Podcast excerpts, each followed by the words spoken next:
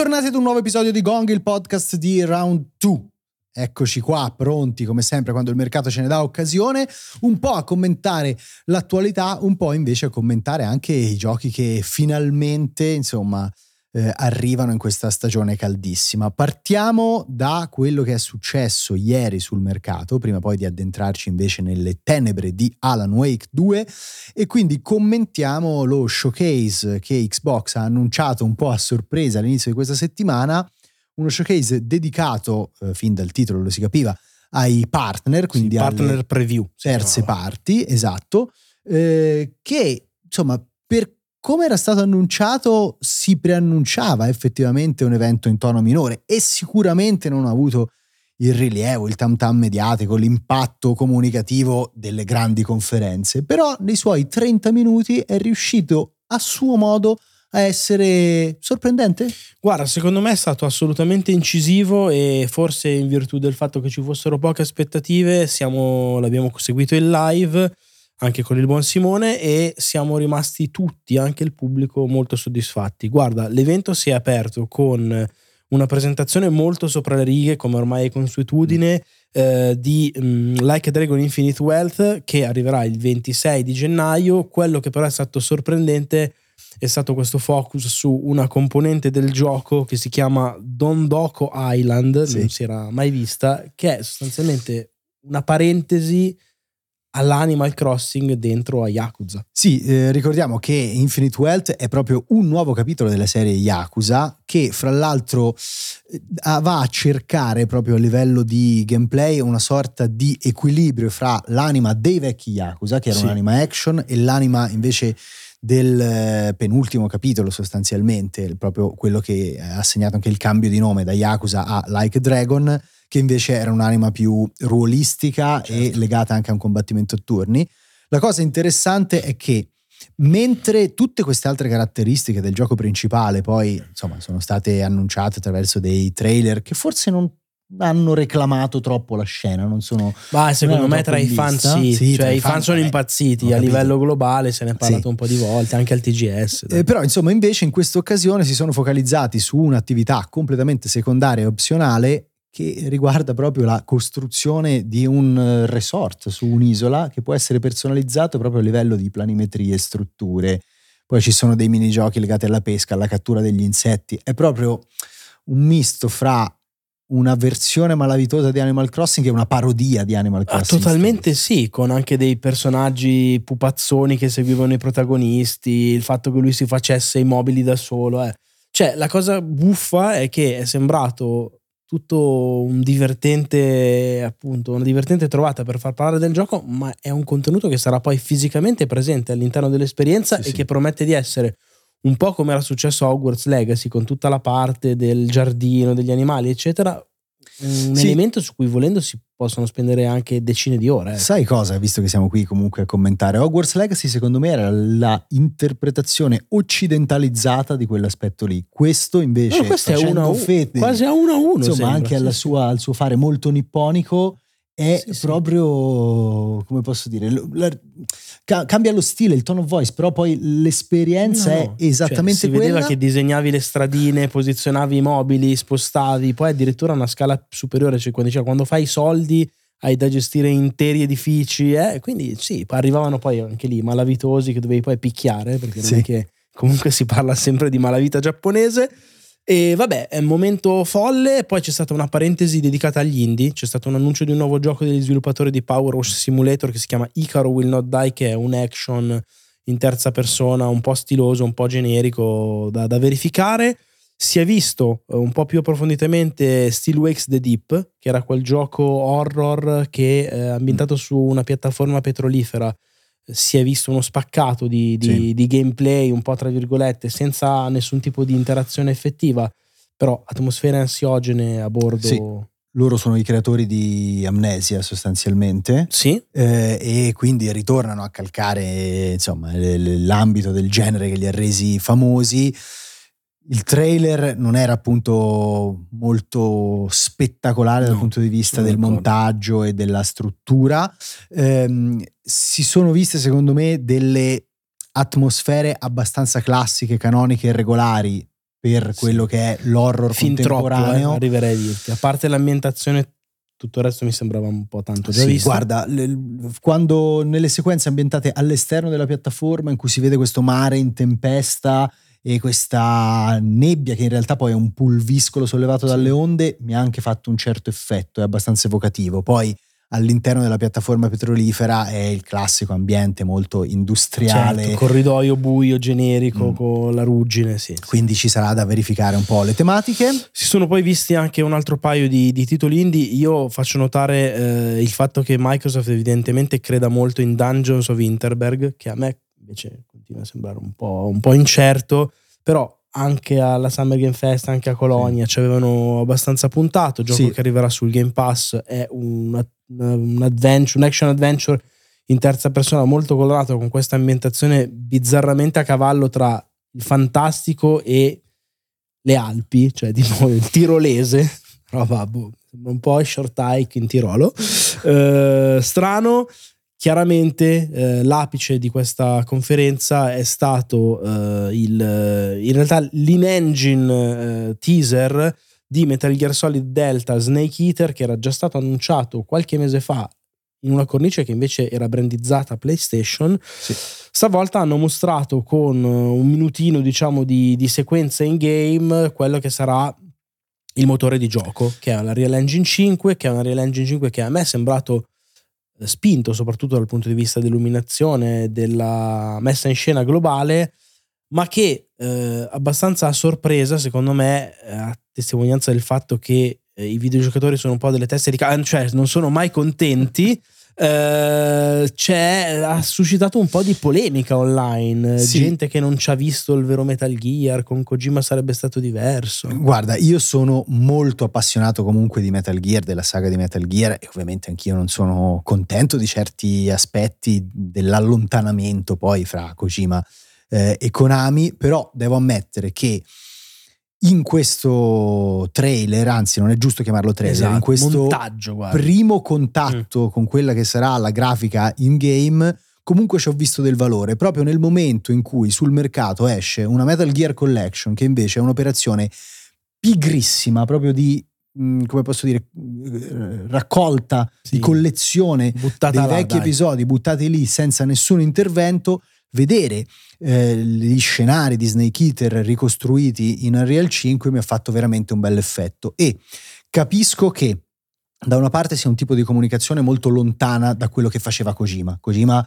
eh, ha sempre costruito dei trailer molto montati, Eh, molto voglia. cinematografici, molto narrativi. Questo è chiamato eh, First In-Game Look ed è proprio un collage di scene registrate eh, insomma eh, in, col a motore volte di nemmeno sono proprio delle macro sul Sì. granchettino nel fango, Bravo. cioè far- farti vedere che comunque c'è una minuzia nella lavorazione. ecco. È- Io è- quello ci ho visto. è la, la versione moderna delle vecchie tech demo sostanzialmente, sì, ok? Eh, però almeno ci ho, ci ho visto un valore produttivo che è l'unica cosa che quel trailer poteva trasmettere.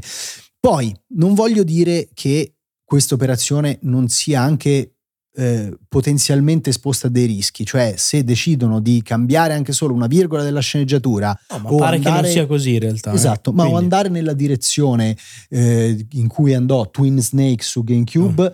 io capisco che lì anche i veri, cioè i i fan più oltranzisti dicano ok, ma non c'è Kojima, come ti permetti di cambiare... Lì forse anche i meno. Sì, esatto. Come ti permetti di cambiare, diciamo, eh, quell'aspetto lì che è molto, eh, sempre stato molto autoriale. Però, fin quando si tratta invece di ammodernare il colpo d'occhio, a me sembra che sia un'operazione paragonabile a quella di Blue Point con Demon Souls, di Blue Point con Shadow of the Colossus. Non è supervisionata dall'autore, ma non è che perché lui manca adesso c'è un imbarbarimento del prodotto. No, sono d'accordissimo, anche perché mi sembra che, eh, tanto per cambiare, la fanbase di Kojima sfiori il culto e tra l'altro questa cosa sia molto a prioristica, quando in realtà io l'ho vista come una grande rassicurazione in un mercato in cui, faccio un nome eh, es- esplicito, Ubisoft sceglie di riportare così sotto i riflettori Prince of Persia, Le sabbie del tempo e lo fa con quella produzione curata da Ubisoft Bangalore, se non ricordo male, veramente tirata su con due lire che sembrava la grafica della PS2, Per me, invece, qui dire lo stiamo facendo, tra l'altro è sicuramente lontana la pubblicazione. Certo. Vi facciamo vedere in progress con che attenzione stiamo lavorando. Io l'ho vista come una bellissima sorpresa e anche una delle cose più positive dell'evento. Poi oh, vai, vai a sapere. Vogliamo citare poi la- il colpo di teatro di Ark? Citiamo sia- le ultime due cose che Ok. sono sicuramente eh, Manor Lords, che è uno strano mix tra un gestionale, costruzione di città medievale e invece RTS con le battaglie da tenere d'occhio. Arriva in early access la prossima primavera. Si è rivisto The Finals, che comunque ha un look davvero niente male. Tra l'altro, open beta oggi, quindi eh, magari si potrebbe provare se siete interessati a un gioco multiplayer stile heist game. E appunto in chiusura con il botto di Alan Wake 2, che è bellissimo e che sarà parte anche di questa poi seconda parte del nostro podcast. E Ark, vi ricordate il gioco con i dinosauri? Che Il survival con i dinosauri. era stato annunciato un Ark 2 con Vin Diesel con i Velociraptor, una roba assolutamente surreale. Ebbene, il 2 è in ritardo, non si capisce che fine ha fatto, non esce più, non esce a breve. Non si sa eh, cosa succede invece con Ark Survival Ascended, si chiama così, che è un remake dell'1 che eh, è già in fase di, di- di preview. Un remake, una versione magnificata dell'uno, Eh, chiamiamola sì, così, perché sì. anche dal titolo, insomma, È vero, è- Non, si- non è così chiaro. non è così chiaro. Eh, arriverà presto su PC e Xbox e, il punto è che si è visto con un trailer ampiamente fin troppo bello per essere vero, seppur con delle sbavature evidenti soprattutto nelle animazioni, in certi passaggi e nel gusto generale, ma con un colpo d'occhio che mi ha francamente abbastanza impressionato.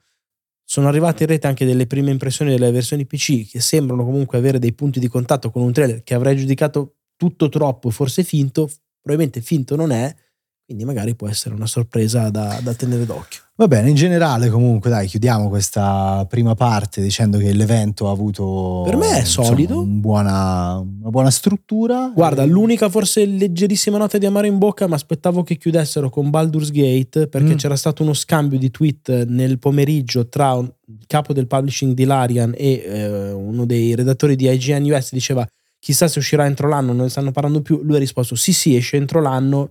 Lo ha detto tipo tre ore prima dell'evento, mi ero un po' illuso che lo potessero presentare lì anche perché si era parlato di pubblicazione verso ottobre-novembre, a questo punto si vedrà ai The Game Awards. Guarda, io l'unica, l'ultima considerazione che voglio fare, mi chiedo se questa alternanza fra ehm, gli, i Diet Xbox, i partner showcase e invece eh, gli showcase degli studi interni come quello che si era Certo. visto a gennaio eh, in cui c'era stato anche lo shadow drop di Hi-Fi Rush diventerà poi lo standard della comunicazione al di là ovviamente della conferenza Sì. della Summer Game Fest non sarebbe male. Non sarebbe Anzi, male, potrebbero, sì, sì, potrebbero aver trovato una formula.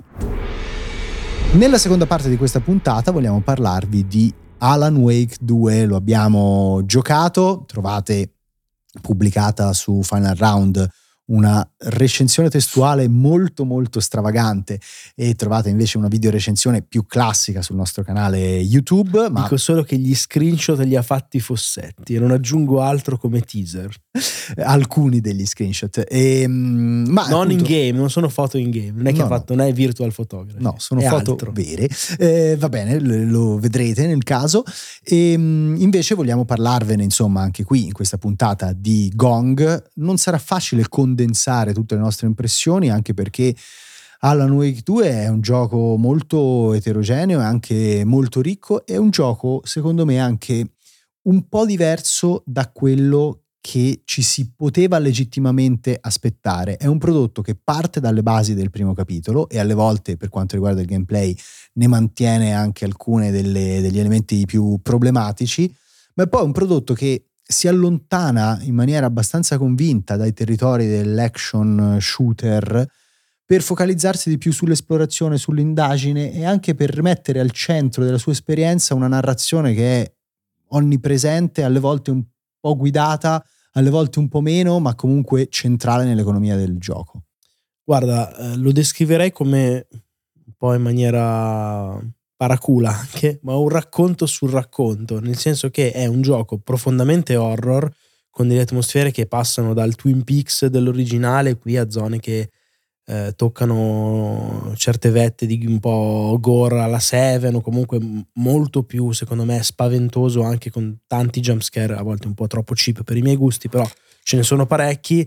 Eh, ed è un gioco che è coraggiosissimo è un titolo ambizioso riuscitissimo in certi aspetti secondo me eh, un po' meno in alcuni altri però sicuramente è un'opera che non lascia indifferenti e che testimonia il grande talento e soprattutto la visione eh, che ha Remedy anche per lunghi tratti molto molto autoriale.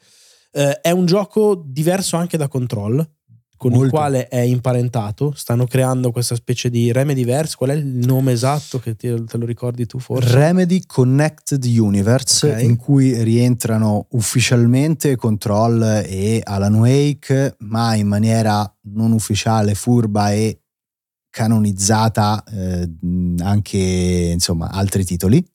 E il punto qual è? Eh, hanno scelto diciamo di creare davvero questo gioco che si, si sviluppa su più piani con l'idea del, eh, dello scrittore Alan Wake impazzito, vittima del suo stesso blocco creativo che lo porta in posti oscuri della mente e anche del fisico, perché poi finisce davvero intrappolato in un'altra dimensione. Sì eh, in un limbo di eh, incubi e paranoie che va da, ad avere un effetto evidente anche sul suo fisico, che si contrappone invece alla nuova protagonista che si chiama Saga Anderson, che è una detective dell'FBI e quindi hai questo gioco veramente dalla doppia anima con la possibilità anche da un certo punto in poi, possibilità secondo me molto superflua e che io personalmente avrei anche elevato all'utente di passare da un personaggio all'altro. Sì eh, e di vivere questa indagine doppia. Da una parte c'è Saga Anderson che sta eh, davvero cercando di catturare un serial killer che eh, fa delle cose ispirandosi, anzi un culto poi in realtà, eh, assassino che si ispira alle opere dello stesso Alan Wake, disseminando delle pagine di libri che sono prese dalle sue composizioni. E dall'altra c'è Alan Wake che nel mondo reale è sparito da dieci anni sì. quindi che fine ha fatto non si sa e che poi magicamente riaffiora. Fra l'altro è molto bello secondo me che pure di, in que, questa distanza di tempo che c'è fra la pubblicazione del primo Alan Wake e Alan eh, Wake sì, 2 stessa. venga sì. utilizzata anche come elemento narrativo, quindi è come pensato. se la finzione si intrecciasse poi con la realtà che ovviamente è proprio questo l'elemento anche poetico di tutta l'operazione narrativa e creativa di Sam Lake, almeno di quella degli ultimi tempi, questa co- sorta di assottigliamento del confine fra ciò che è reale e ciò che è immaginato. Molto bello ed è una tematica anche all'interno del gioco, ovviamente lì proiettata sulle opere di Alan Wake stesso, inteso come scrittore, come personaggio. Sì, un personaggio che si inventa cose che poi diventano reali, esatto, cioè il esatto. rapporto tra la parola che verbalizza un concetto, lo rende concreto e quindi vero e quindi sì, capace sì. di cambiare sì. il reale. Eh, tematicamente molto molto affascinante. A livello poi strutturale il gioco, eh, ripetiamo, ha la forma proprio a livello di telecamera, di struttura, di un action shooter in terza persona ci sono degli scontri che non sono mai prioritari, per questo Marco diceva che è molto lontano da control e non solo non sono prioritari, non sono neanche molto stimolanti. C'è sempre la meccanica ripresa dal primo Alan Wake, per cui prima bisogna illuminare i nemici con la torcia per togliergli questo scudo di oscurità che li avvolge e poi si possono colpire con le armi classiche e regolari. Però ecco, anche a livello proprio di dinamismo, di sensazione di gameplay, non, non, è che abbiano fatto un, uno shooter particolarmente Secondo rifinito. me loro hanno voluto ispirarsi molto a The Last of Us, anche nella UI, nei menu, nella gestione del, delle schivate. Eh. Ci riescono da un certo punto di vista con una fisicità dei colpi che è anche ben enfatizzata per esempio dall'audio, cioè sì. è, è, molto figo sì. quando senti esplodere il colpo che parte, eccetera. Sono d'accordo che comunque è uno dei punti deboli del gioco, tant'è che secondo me lo sanno anche loro, cioè gli scontri sì, sono diluiti e sono come delle specie di bricioline che si trovano sul, lungo il cammino. Molto più stimolante invece l'esplorazione, fra l'altro insomma condita con vari collectible opzionali, eh, vari enigmi ambientali, alcuni riguardano delle filastrocche, altri invece sono di natura più varia, c'è anche un sistema di primo grado di equazioni che ha messo in seria difficoltà. Infatti prima me l'ha, me l'ha, spiegato col foglio, me l'ha scritto con la penna, la, ho avuto reminiscenze del liceo e un brivido è corso lungo la mia schiena. E quindi insomma questa componente esplorativa e enigmistica è molto più eh, stimolante, secondo me Sì, anzi piacevole. Però è giusto sottolineare una cosa, questo lo dobbiamo far presente bene ai nostri amici che ci ascoltano, è legata a componenti secondarie Sì, perché in realtà il gioco vero e proprio, che è tutta una grande indagine, è Sì. super guidato, super lineare e non vi aspettate di dover risolvere degli enigmi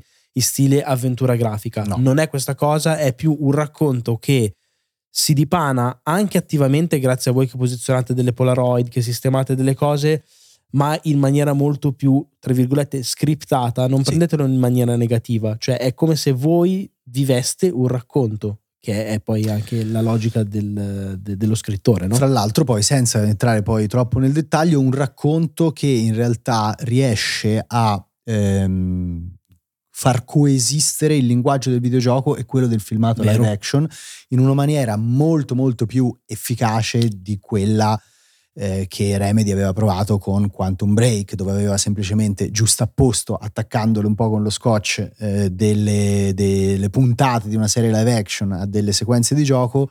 Qui c'è tantissima produzione di filmati live action, fra l'altro con degli attori secondo me quasi sempre in parte, sempre Sì. molto molto espressivi, proprio bravi anche nella recitazione. Tutti questi filmati alle volte sì, ti vengono appunto proposti per così come sono, altre volte invece vengono spaccati, frammentati, Integrati anche in spalmati, 3D. Sì, Bravo, sì, sì. spalmati tu- su tutta l'avventura e integrati in 3D, alle volte facendoteli vedere con quella tecnica in doppia esposizione. Se vi chiedete che cos'è, pe- pensate alla sigla di True Detective per citare Certo. Un Anche, un- è anche Esatto. uno dei riferimenti Esatto, enormi direi, esatto. di questo gioco. E, e vengono appunto proposti con quella modalità mentre si mantiene il controllo Sì, sì. del personaggio, quindi c'è un'integrazione molto molto più efficace di questi due linguaggi che apparentemente sono lontani e diversissimi.